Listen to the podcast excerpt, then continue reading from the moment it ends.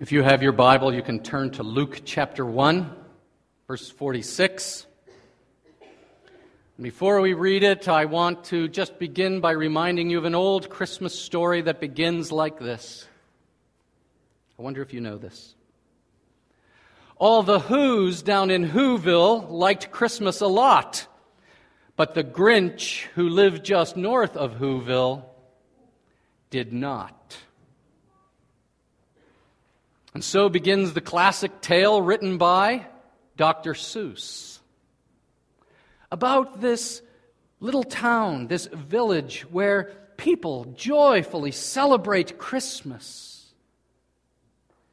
And just north, there lives a creature high above the town, and he cannot understand what all this noise and all this singing is all about. Feasting giving of presents. And even after he sneaks into Whoville dressed as St. Nick and steals away all the presents from the Who's, he is dumbfounded at the end to find that they are all still singing. And in the story, you may recall, if you've seen it, that uh, the Grinch experiences some sort of conversion Dr. Seuss actually leaves uh, the question largely unanswered Why is everybody so happy at Christmas? And Dr. Seuss leaves it unanswered because, of course, he leaves out the main part that Jesus is the reason for the season. He left Christ out of Christmas. But the story is very compelling. The story is compelling. It's shown on television every year because this thought crosses people's mind. Maybe it's crossed your mind. Have you ever found yourself surrounded by people and everybody's smiling and happy and celebrating and singing, and you don't feel happy at all? It's actually stressful. It's a stressful time for you. Everybody else is smiling and laughing, and you feel like weeping. They, they are carefree. They don't seem to have a worry in the world. And you have stress and pain. And maybe you're on the Grinch's side in all of this, and you wonder, why is everybody so happy?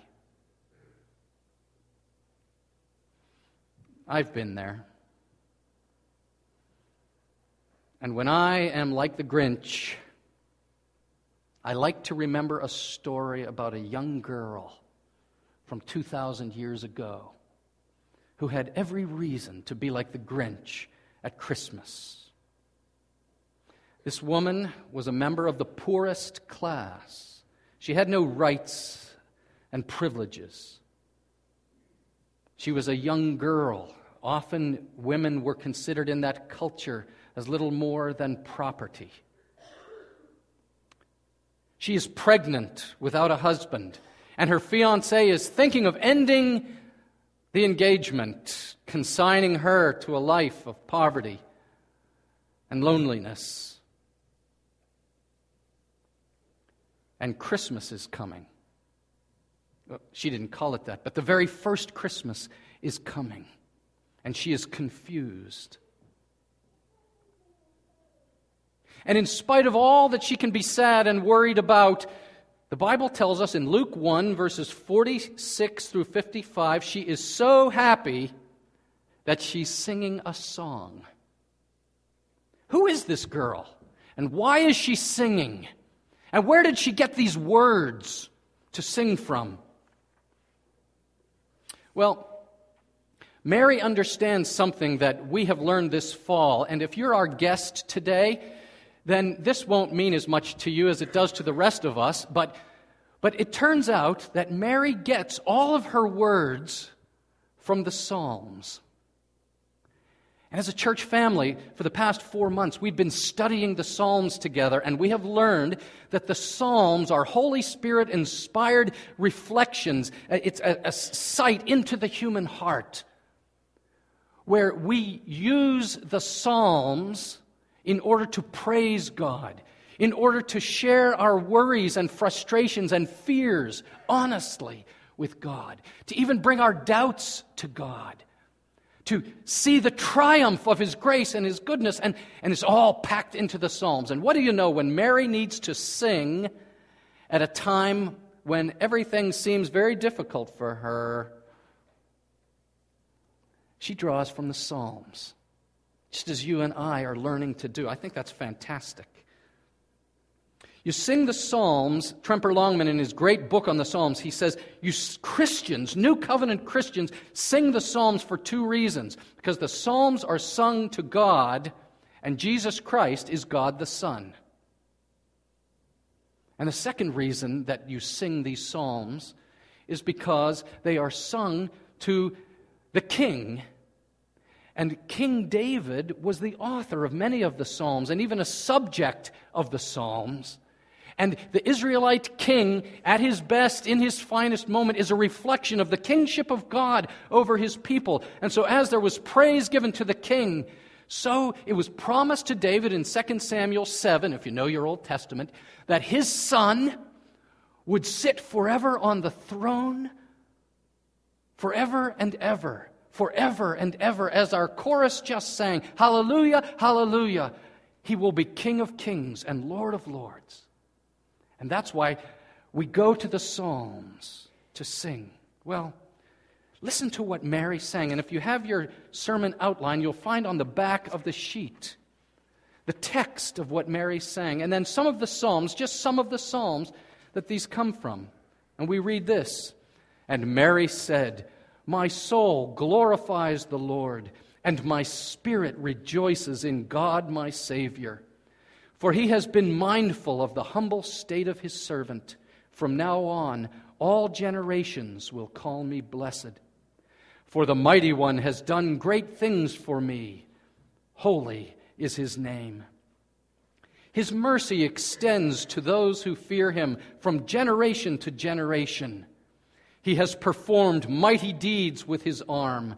He has scattered those who are proud in their inmost thoughts. He has brought down rulers from their thrones, but has lifted up the humble. He has filled the hungry with good things, but has sent the rich away empty. He has helped his servant Israel, remembering to be merciful to Abraham and his descendants forever, even as he said to our fathers.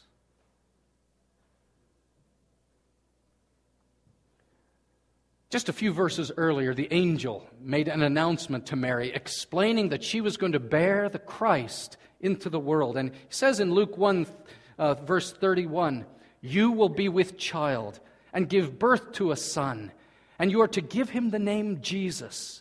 He will be great, and he will be called the Son of the Most High. The Lord God will give him the throne of his father David, and he will reign over the house of Jacob forever his kingdom will never end. And the angel himself is quoting from Psalm 89, verse 3, where God swears to his servant David, Your son will sit on your throne. And so, Mary's song is before us. And I just want to reflect briefly with you on four reasons why Mary sings and why you sing. Because Mary is a picture, a type of the church of Jesus Christ in this hour, in her hour. And we learn so much. Why are you singing? Well, think about it. Let's learn from Mary. Because in verses 41 through 40, 47, 46 through 47, she sings because God makes her joyful. Think about it. What makes you happy? What makes you actually sing for joy? Some people would say, well, money, obviously. Money makes me happy, makes me sing for joy. Maybe someone is single and would say, marriage makes me happy. If I had that husband, if I had that wife, that would make me happy. Maybe a married person says, a divorce, that would make me happy. Somebody else says, a, a car, a new boat, a new house, that would make me sing for joy. In Mary's song, it's clear why she's singing. My soul rejoices in God, my Savior. Just a couple of things you notice about this, the opening of this hymn of happiness, this hymn of joyfulness. First of all, you just notice that Mary knows God personally. And I love this. She says, God is my Savior. Did you catch that? And it's an echo for us. If you were here last week and we studied the 23rd Psalm, what did we say? The 23rd Psalm begins, The Lord is my shepherd, right? Doesn't say the Lord is his shepherd. Doesn't say the Lord is her shepherd. Doesn't say the Lord is a shepherd. What does it say? It says our Lord is personal. It's personal. The Lord is my shepherd. And if you're a Christian, may I tell you, this is your high privilege. It's personal with God, and He wants it to be personal with you, with Him. For Mary, this is beautiful. This is very profound. God, my Savior. And secondly, she calls him my Savior. And we notice that Mary does not claim to be sinless or to be able to take care of herself. She is a sinner like you and like me who needs God to save her. And that's why she acknowledges that she needs him. She's just like anybody else. Oh, she's a very special young lady. But she is like us, fallen in Adam, just as you and I are. And then notice how she feels about this relationship with God. Joyful. Joyful. And the word rejoice, my spirit rejoices, is the kind of word to describe a child on Christmas morning when they get the present that was on their list. And have you ever seen a child? They're so happy they're jumping up and down. Have you ever seen that? That's what children do. They jump up and down with joy. That's the word that Mary is using to describe my soul rejoices in God, my Savior. Isn't that beautiful? Now, I, I have to ask you what could make you that happy? Millions of people would say, I watch Wheel of Fortune. I know what would make me happy. It would be the new car. It would be the all expense paid trip to Aruba. What would make you that happy? Mary's song comes out of a joy much deeper than this. It's easy to be happy when things go good. Mary's song comes even when she is numbered among the losers in life. She still, though maybe with a tear in her eye, she has joy in her heart. And it comes from knowing God, her Savior. You might be sitting here today with stress and sadness in your life. I don't doubt that. But if you are like Mary, if you know the Lord, then your spirit can rejoice today in God your Savior. Jesus said in John 15 11 to his disciples, He said, These things I have spoken to you, that my joy may remain in you, and that your joy may be full. I read an article this week, a guy named Michael Cruz. He puts it like this He says, Happiness of heart can no more be attained without God than light and shun- sunshine can be had without the sun. On every side, all over the world, people are trying to find happiness, and they cannot find it because they do not look for it in God. So, friends, Mary's song calls you to find your joy in knowing God. Now, the second thing that just jumps off the page is that Mary has this sense that she has a special part to play in God's plans for the world.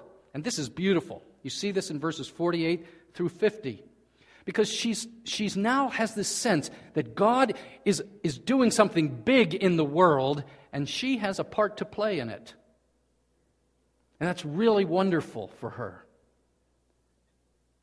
Wouldn't it be wonderful if you had the same sort of sense of destiny? That God's going to use you in this world? Here's what she says For he has been mindful of the humble state of his servant. She's talking about herself. She says, From now on, all generations will call me blessed. She has this sense that God's going to use her, for the mighty one has done great things for me. She's quoting right out of Psalm 71 19. The Lord has done great things for his people. So, this blessing that Mary has is not just for Mary singularly. People have been singing Psalm 71 for hundreds of years, and now for thousands of years, saying, The Lord has done great things for me. And is that true for you? if you're a believer in Jesus Christ, then you know that while you were yet a sinner, Christ died for you. That though you were guilty of speaking words that were nasty, doing things that were wrong, of, of uh, having in your heart attitudes towards others that were dreadful, Jesus Christ came to forgive you of those sins, to say, not guilty, not guilty because I have paid the price for you. The Lord has done great things for me, and his mercy extends to those who fear him. If anybody in the Bible has a sense of destiny, then it is Mary. But it's true for all of us. God's going to use me. Can you say that? Not just pastors, not just elders, not just Sunday school teachers. If you belong to Jesus Christ, it says He has made you to be a king and a priest to serve God. He lifts you up, He gives you a new, holy, magnificent status. He's born in you and He moves, He comes to bless you, and then He blesses others through you. Here's what she boasts in. Look at this. She, she talks about God's power, God's mercy, and God's holiness. So it's what she has a sense of is that her destiny is in some way to proclaim God's power, to show forth God's mercy, to demonstrate God's holiness. And that's what, that's what your destiny is to do as well, as a Christian man, as a Christian woman.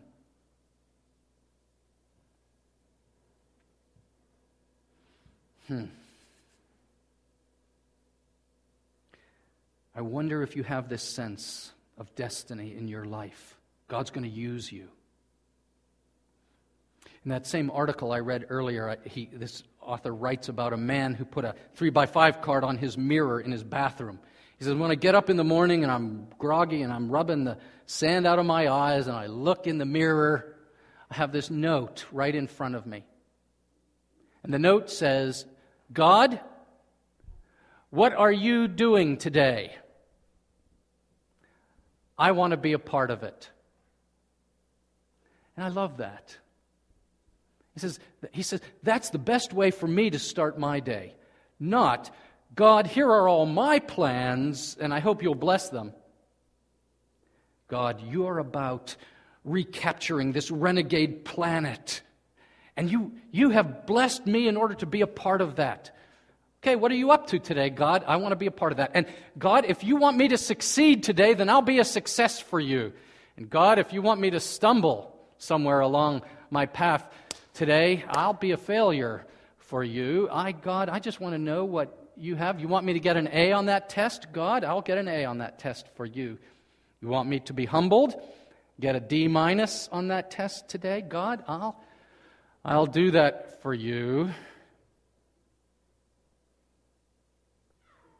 Destiny. Your sense is that God has his hand on you. That's what Mary is singing about. The Psalms have been teaching this to us. And she gladly plays her part in God's plan. Now, the third reason that she sings, and the third reason that you sing, is because she has this sense that in what God is doing, He's turning the world upside down. And I think a lot of people who, who watch The Grinch That Stole Christmas see the Who's down in Whoville and they think, oh, yes, Christmas must mean this. That Christmas is about God making us into nicer people. That Christmas is about niceness, at least the last two weeks of December. What Mary says is that whatever is happening, whatever earthquake is coming with the birth of this baby boy, whatever fulfillment of the Psalms there is, that God is turning the world upside down as his kingdom breaks into the world. And the world will never be the same. And so she says, He has performed mighty deeds with His arm. That's right out of Psalm 98. He has scattered the proud in their inmost thoughts. That's right out of Psalm 138. He brought down rulers from their thrones, but has lifted up the humble. He has filled the hungry with good things. The image here is of people who sit high and pompous on their throne, and God brings them down. You know, I don't know if this is a good illustration or not, but it is, it is marvelous and amazing to see emperors like Saddam Hussein and Muammar Gaddafi, men who have billions of dollars at their immediate disposal Saddam Hussein saw himself as the reincarnation of Nebuchadnezzar, the ancient king of Babylon. So powerful. A sense of personal omnipotence. Gaddafi, the same, ruling with an iron fist. Unstoppable.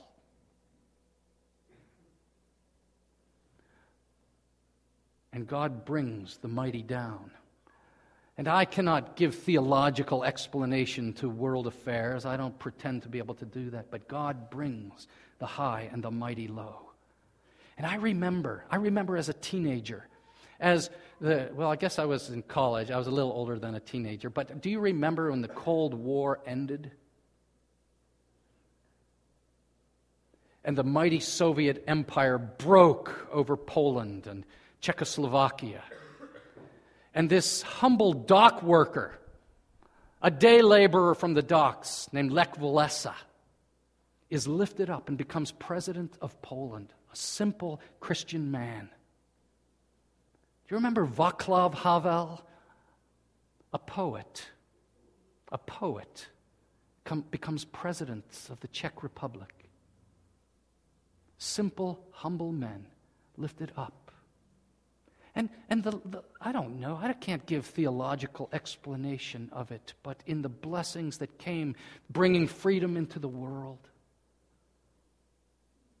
And we think, we think rightly about such Christian leaders as Billy Graham, humble men, humble women, Elisabeth Elliot, whose voices have touched and changed the world. And God blesses the humble. And the proud, the high, and the mighty are brought low. This is too great for me to explain. But all of this is because God opposes the proud but gives grace to the humble. And the greatest example of this is, of course, the one that Mary is bearing into the world Jesus himself, who did not consider equality with God something to be grasped. Philippians 2, you know that passage? But made himself nothing, taking, taking up the form of a servant.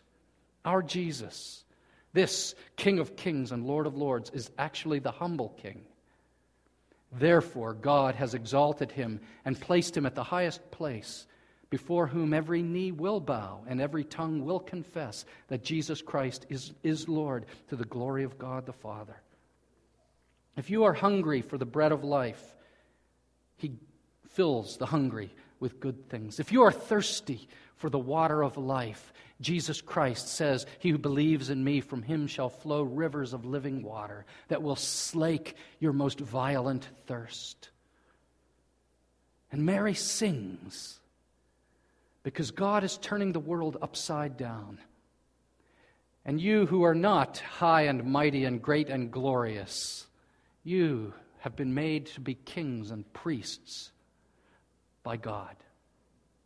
Finally, Mary sings because she has this sense that God always keeps his promises. Now, children understand this, the importance of this, right? Moms and dads, you tell your kids you're going to do something, and then, you know what? Something comes. You say, on Saturday, we're going to the ice skating rink together. And then something comes up, and you know, sorry, we can't get to that today. And what does the child say? But you promised. And there is a sense of violation, isn't there? We take it to our workplace, and your boss has been hinting all year about the year end bonus. And then he calls a company meeting. And he says, No bonuses this year. And inside you say, But you promised. You led me to believe. I read about a little boy who got a radio flyer. Anybody remember the red radio flyer wagons? And he was at the church and it took the baby Jesus out of the nativity scene. And he's got the baby Jesus in the, in the, in the radio flyer, and he's taking him around the block. And the pastor notices this, and the pastor looks at him and he says, What are you doing? Where did you get that? He says, Oh, I got that from the creche at the church. And the pastor says, Well, why are you doing that? And the boy said, Because I prayed for a radio flyer, and I told the baby Jesus if he got me a radio flyer, I would take him for a ride in it. now, I don't ever suggest anybody pray to a little plastic baby Jesus. But what this child understood was that he should keep his promises. A promise. What is a promise? A promise is when you look forward into the uncertainty of the future and you say to someone else, I will be there at that time and place. A promise is when you look forward to the future with someone else and you say, No matter what the circumstances are, even if it's hard for me, I give you my word, I will be there. Promise is an island in the middle of a sea of uncertainty. And it says, You can count on me. But the problem is, people break their promises, don't they? And so Mary, on this day, sings out. And she says, He has helped His servant Israel remembering to be merciful to Abraham and his descendants forever, even as he said to our fathers. And she quotes from Psalm 98 He has remembered his love and faithfulness to the house of Israel. And he has remembered the promise he made, yes, to Abraham and Abraham's descendant, the great descendant, King David, and David's descendants. Of your descendants I will place on your throne, and their sons will sit on your throne forever and ever. And Paul the Apostle, Romans 1 verse 3, tells us of Jesus Christ. He was born in the flesh, a son of David. And the book of Revelation, as we sang in the Hallelujah chorus, says, And he shall reign forever and ever. So it has come to pass. Mary believes in the God who keeps his promises. What about you? She says, God remembers. And he keeps his promise. And somehow she connects it through this son she is about to bear. And the apostle Paul, do you know this verse in 2 Corinthians chapter 1 verse 20? For no matter how many promises God has made, they are yes in Christ. And so through him the amen is spoken by us to the glory of God. Mary, somehow, her intuit, she knew, her intuition was this is the, going to be the fulfillment of all the faithful promises of God in Jesus Christ. And the church says, Amen. Amen. God, you are faithful, and I trust your promises. I know today you have you've got troubles. You've got troubles the rest of us can't see stress, anxiety, heartache. And it would be so easy for you and for me to climb to the top of Mount Crumpet and sit down next to the Grinch and say, I'm with you today. Grinch.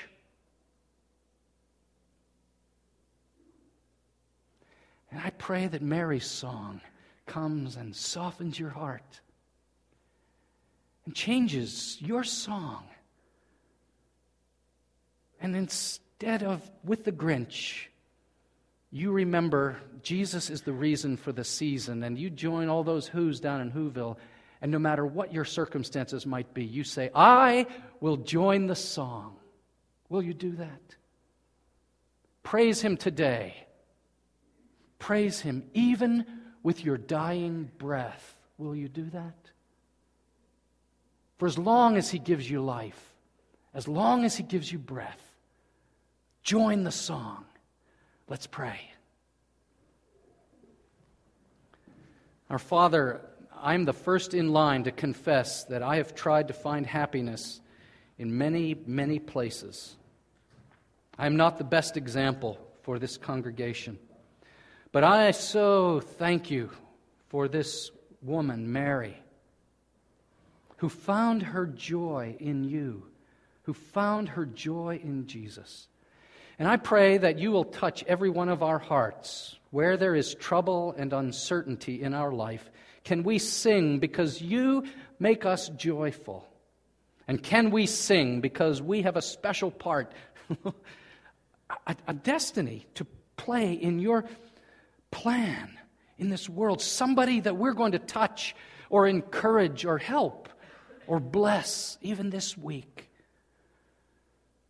And Lord, can we watch and see how you oppose the proud, but you give grace to the humble, and you are turning this world upside down, a world of hate into a world of love.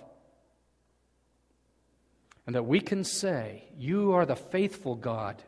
Your promises are yes, they are amen in Jesus Christ.